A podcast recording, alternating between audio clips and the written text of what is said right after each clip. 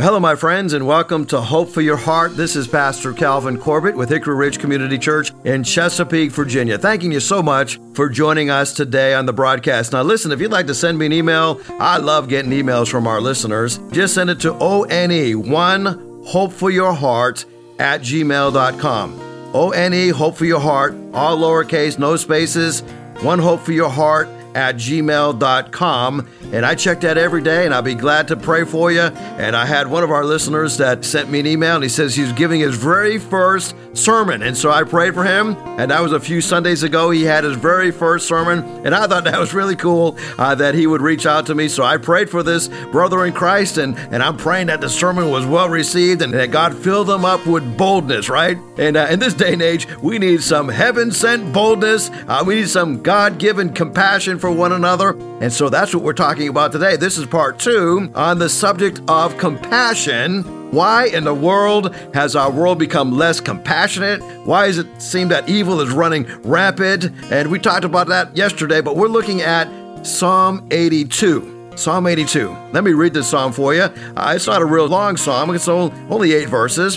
Verse number one says, God presides in the great assembly, He renders judgment among the gods we said yesterday that that little word gods is talking about leaders, leaders that are over people, and uh, God is presiding and He's bringing judgment among the gods. In other words, He expects us as leaders, and it doesn't really matter how many people you're over, but you're required to be one that shows justice, and He's going to render judgment among the gods. And then verse number two How long you, will you defend the unjust?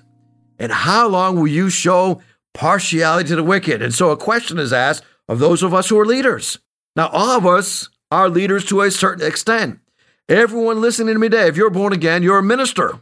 You're a servant of the Most High, and God has strategically placed you to be a blessing to somebody. And so the question could be asked of you how long will you defend the unjust and show partiality to the wicked? Verses 3 and 4 is the main two verses of this psalm.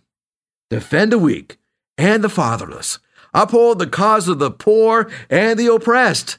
Rescue the weak and the needy and deliver them from the hand of the wicked.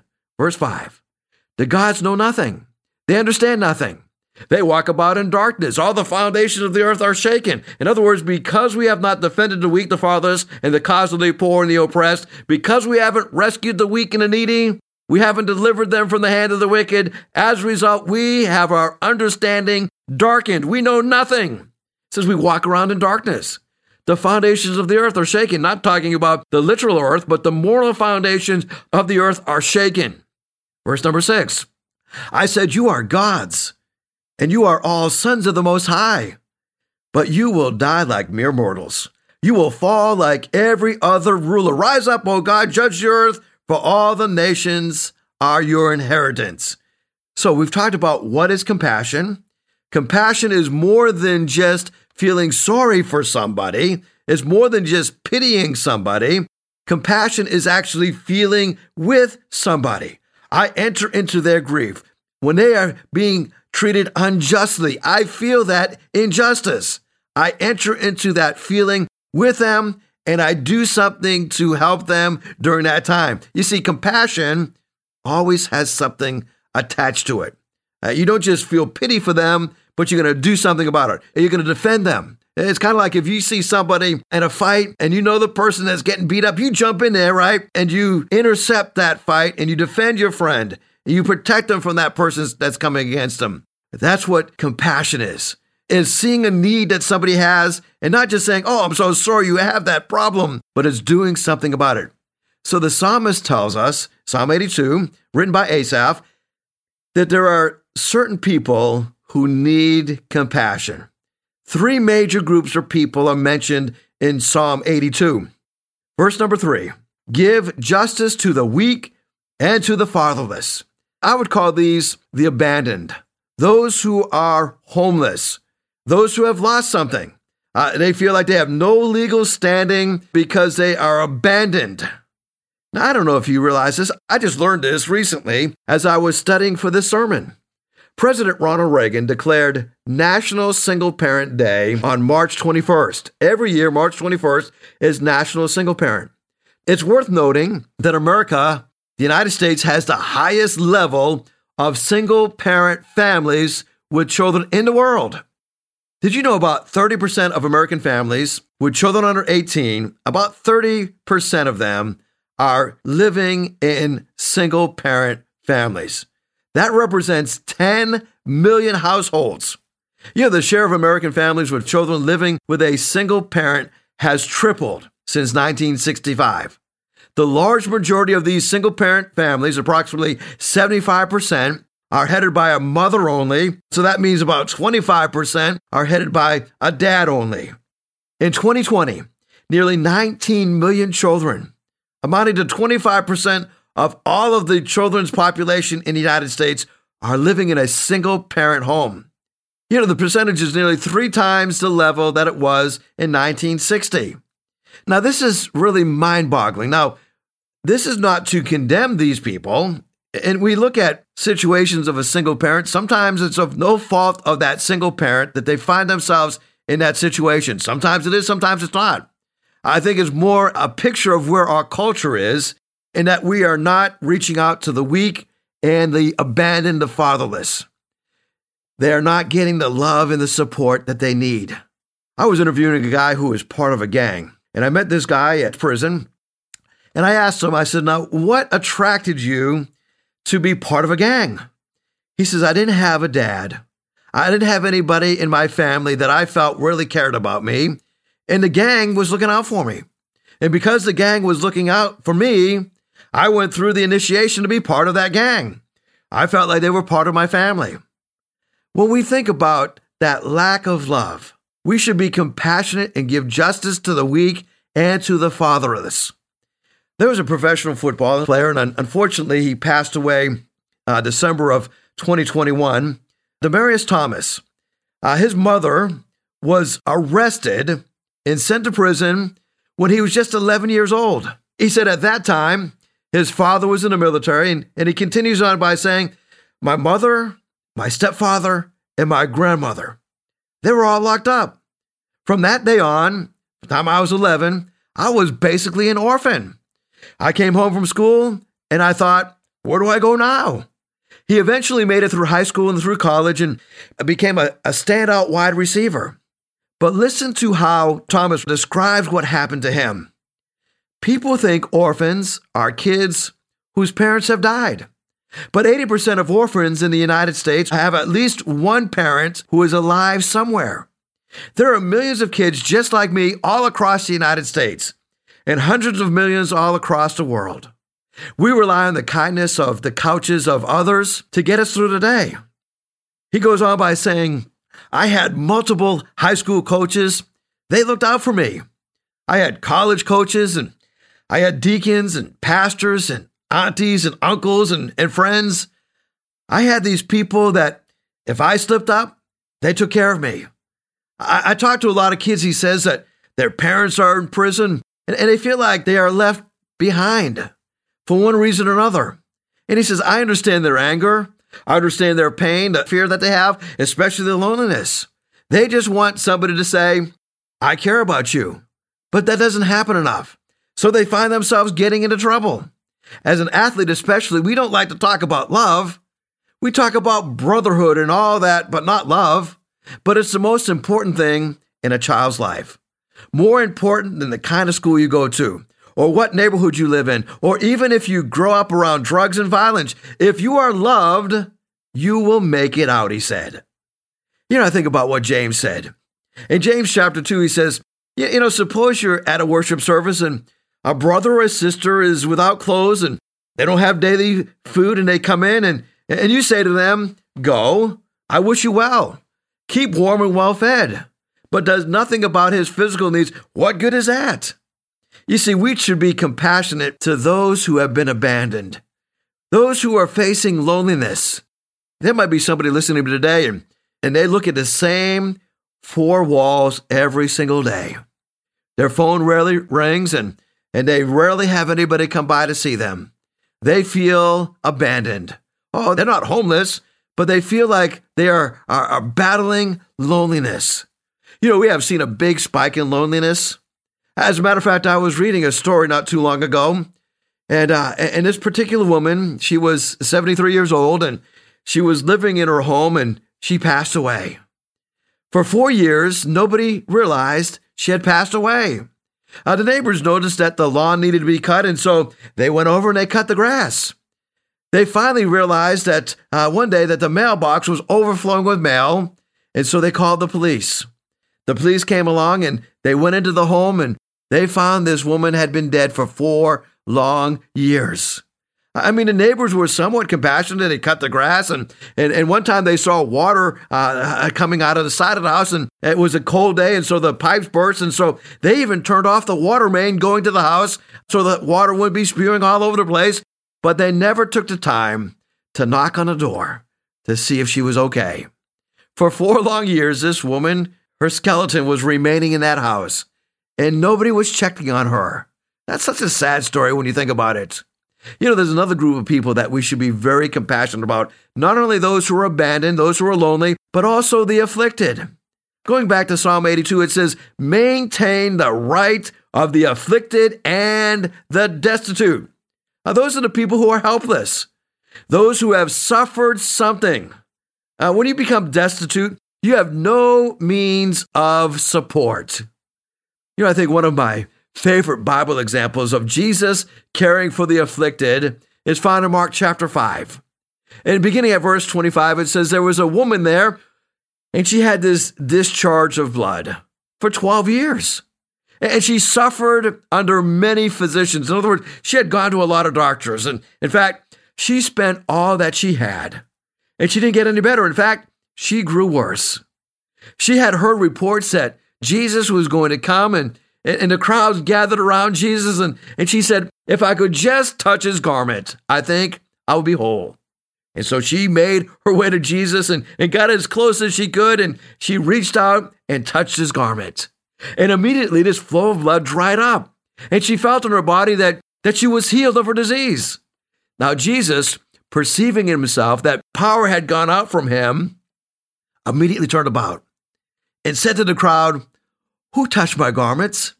And his disciples said to him, You see this big crowd pressing around you, and yet you're asking who touched you? And he looked around to see who had done it. But the woman, knowing that what had happened to her, came in fear and trembling and, and fell down before the feet of Jesus and told him the whole truth. And he said to her, Daughter, your faith has made you well. Go in peace and be healed of your disease. Oh, there's so many people that need to touch the garment of Christ. And oftentimes, they can touch his garment through the compassion of a brother or sister in Christ. Here, this poor woman had an ongoing issue. Maybe you know somebody who has an ongoing stress. It's an incurable condition that constantly brings about pain and suffering. We're called upon to show compassion to that person. You know, we may not be able to solve everybody's problems, but we can come alongside people and says, you know what? You got a friend in me. I remember many years ago, I had to go to court, and I was in a in a, in a car accident, and somebody was was seriously injured, and and I was guilty. I mean, there was no doubt about it. I was guilty. I pled guilty before the court, and uh, and I don't even know how to defend myself. I said, "There, this is indefensible. I was totally irresponsible." And uh, I had a dear friend. He says, "You know, I don't know what to tell you, but I'm going to go with you to court." I was 700 miles away from my family. I was a young single guy. I was in college, and and, and, a, and a fellow a student uh, who was in my dormitory says, "You know what? I'm going to go with you. I'm going to hang out with you at court. Uh, I don't really have anything to say, but I'm just going to go to support you." You know that meant so much to me. And that brother in Christ showed me compassion. He knew I was guilty. I knew I was guilty. Uh, the poor person, uh, individual that I hurt, they knew I was guilty but she gave me forgiveness, and I had a compassionate friend that walked through me during that stressful time. You know, that friend, about a year after that, contracted AIDS. And, and it was a terrible thing. He, he went on a missions trip, and uh, this is back in the uh, late 80s, early 90s. And and uh, this is when the AIDS epidemic was really starting uh, to, to run rampant, and we weren't sure of all the uh, of what caused it at that time. And and uh, and he was in Africa on a mission trip, and uh, apparently the team had uh, got a hold of some bad water, and they all were were sick, and and so they gave him some shots, and and the needle that they used was tainted, And this man, along with a couple of the team members on this mission trip, caught the dreaded AIDS virus. And uh, he became a hemophiliac after that, and, and his health began to slowly decline. And, and so I was his roommate uh, at that time. And uh, as a matter of fact, he, he said, Listen, I am a, I'm a mess and, and I'm a burden to a, a roommate. Uh, if you want to get a different roommate, I understand. And I said, No, no, I'm going to be your roommate. And uh, if you need to go to a hospital the I'm going to take you to the hospital. And uh, matter of fact, it took so much of my time. Uh, the, the school said that I could redo a semester, no charge, uh, because they knew I had spent so much time helping my brother in Christ. And it wasn't really a burden. He felt like his condition was a burden to him, but it really wasn't because I remembered the compassion that he showed to me. And, and unfortunately, he passed away, and, and I had the privilege of doing his funeral. And uh, my heart just broke for this man to go through this difficult time, but I will never forget the compassion that Jimmy Moffatt had for me. I mean, here it is 35 years later, and, and, I'm still remembering the compassion that he had for me.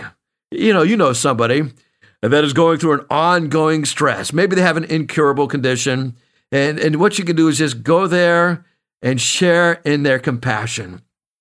Just yesterday, I drove out to to visit one of the uh, one of our members mom is is really on her deathbed. She's going through hospice care, and so I drove down. It, was quite a, a, a lengthy drive, but I said, you know what? I, I want to be there. And I want to pray with this woman. I want to make sure that she understands salvation. And I just want to be with her. I want to be with her husband. And I didn't even know this this uh, couple. I just met this couple, and I knew their son very well. Their son is heavily involved in our church, and and uh, and and just to spend thirty or forty minutes with them and, and they, they just, the husband began to weep and says, Thank you so much for coming.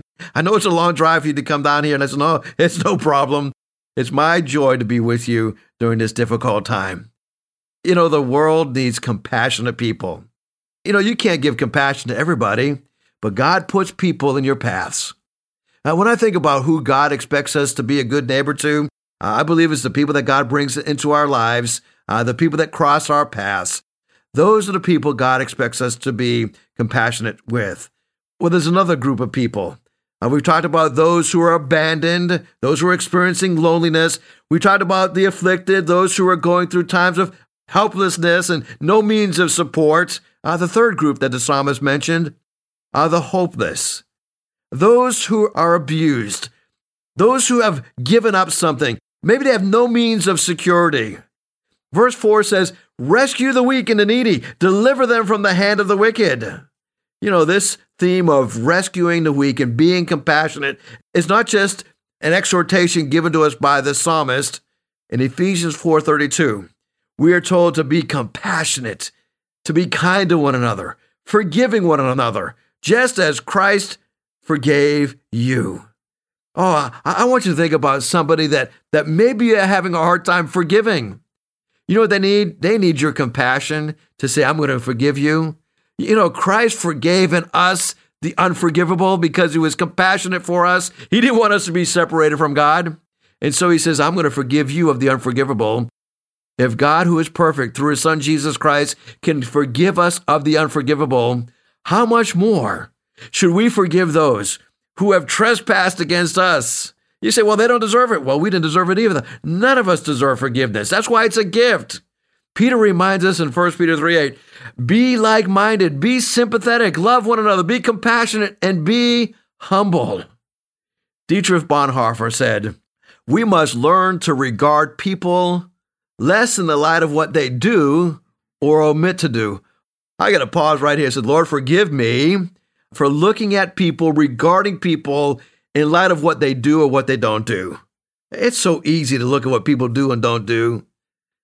Mr. Bonhoeffer says, he says, more we should be looking at people in what they suffer.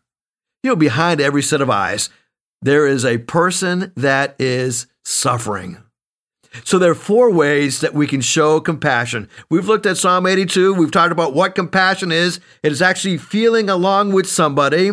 It's not just feeling for them, it's feeling with them. We talked about three types of, of groups of people that really need our, our, our compassion uh, those who have been abandoned, those who have been afflicted, and those who have been abused. Let's talk now about four ways that God shows us his compassion from Psalm 8. Psalm chapter 8. O Lord, O Lord, how majestic is your name in all the earth. You have set the glory in the heavens through the praise of children and infants. You have established a stronghold against your enemies to silence the foe and the avenger.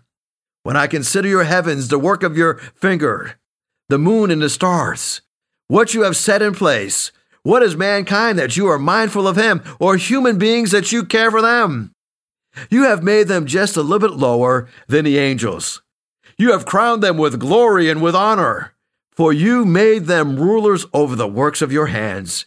You put everything under their feet, all flocks and herds, and the animals of the wild, the birds of the sky, and the, and the fish of the sea, all that swim in the paths of the seas. Lord, O Lord, how majestic is your name in all the earth. Ah, the psalmist begins talking about the majesty of God's name, and ends talking about the majesty of God's name. It's a name that is above all of the names in all of the earth. And there's four ways that God shows us his compassion. Number one, with his fingers, he created all that we see. I think about your fingers. You know, your fingers are great at putting small things together. I remember as a kid, I used to love to do models. Uh, you know those little models and have all these plastic pieces, and uh, there might be a hundred pieces in this model, and you got to put them all together. And they got a little thing of glue. You glue the parts together. And I would do model cars, and I would do skeletons and, and airplanes, and I just love doing these. As a matter of fact, I used to have them hanging from my bedroom uh, ceiling. Uh, and then I had the cars on the dressers and airplanes up hanging from the. All these were models that I put together, and and I love doing models. I guess if you're ADHD, uh, puzzles and models, a lot of fun things to do. I, I think about God's fingers. With his fingers, right? He created us. And then the huge vastness of God's creation, not only the fingers of God, but the mind of God. Verse number four.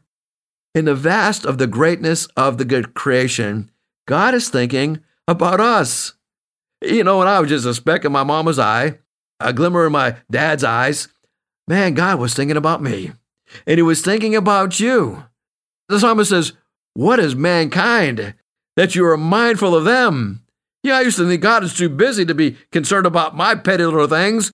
Ah, but you know what? God is all knowing, He's all powerful. He is able to know all things. He's, he's able to be thinking about me because He cares deeply for me.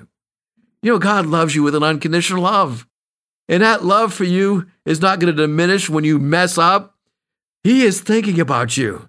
He is thinking about our future. He's thinking about how we can navigate through the difficulties of our lives. We are not abandoned. God is thinking about us. And then the third thing we see about God's compassion for us is that He has these hands. And you think about the hands of God. You know, our hands give us the ability to be involved. It says that God uses these hands, the works of his hands, and he gives them to rulers. I think about parents. You remember when your kids were young and, and you would protect them with your hands, right? If they were to dart out, you'd grab them. And, uh, and, and I'm old enough to remember when, when seatbelts weren't really in vogue, right? It, and it, it, was a time uh, when you didn't have to wear, it wasn't the law that you had to wear a seatbelt. And cars didn't come with these automatic seatbelts like they do today. And I remember sitting in the front seat of my car, and I, I still do this sometimes, right? And you have to hit the brakes hard. And so you, you put your arm out so that your child, you know, is, is held back against the seat. It's almost like a natural reaction. Okay, I'm stopping fast and he's not paying attention. And I'm going to put my arm out in front of him to, to stop him from hitting his head on the dashboard, right? And so I think about God doing that. His hands are protecting us, and he doesn't want us uh, to get in trouble, so he protects us. You know, one of the things that, that I look forward to when I get to heaven, I'm going to ask God if he, if he can give me a glimpse of the near misses in my life, the times where He stepped in. And there's one last thing we got to look at. We see that the fingers of God created us, His mind is caring for us, His hands are controlling us. And then I think about the feet of God, and He says that God has put everything under their feet. Now, some translation says under His feet. Uh, the New International Version says under their feet. And I think when we think about this, God is giving us the ability to manage the flocks and the herds and the animals of the world. And, and Adam was given this job to oversee creation. And we're given the same job. We're not to worship creation, but we are to care for creation. But we're not to forget who is the creator. Well, thank you so much for listening today. And I pray that you will be compassionate, that you'll be compassionate with those who are over you, those who are next to you, those who are under you. And this week, I want you to think about who most needs my compassion and reach out to that person and bless that person. Well, thank you so much for listening. If I can help you in any way, feel free to give me a call 757 421 7500. 757 421 7500. If you'd like to hear this broadcast again, you can have a free download at buzzsprout.com backslash 1890557, or you can listen on Amazon, Spotify, Google Podcast, and Apple Podcast. Hickory Ridge Community Church is located at 3320 Battlefield Boulevard South in Chesapeake, Virginia. Sunday service times are 9 a.m. and 10:30 a.m. We'd love for you to join us. For more information, go to hrcc7.org. And remember, no matter what you're going through, in Jesus Christ there is always hope for your heart.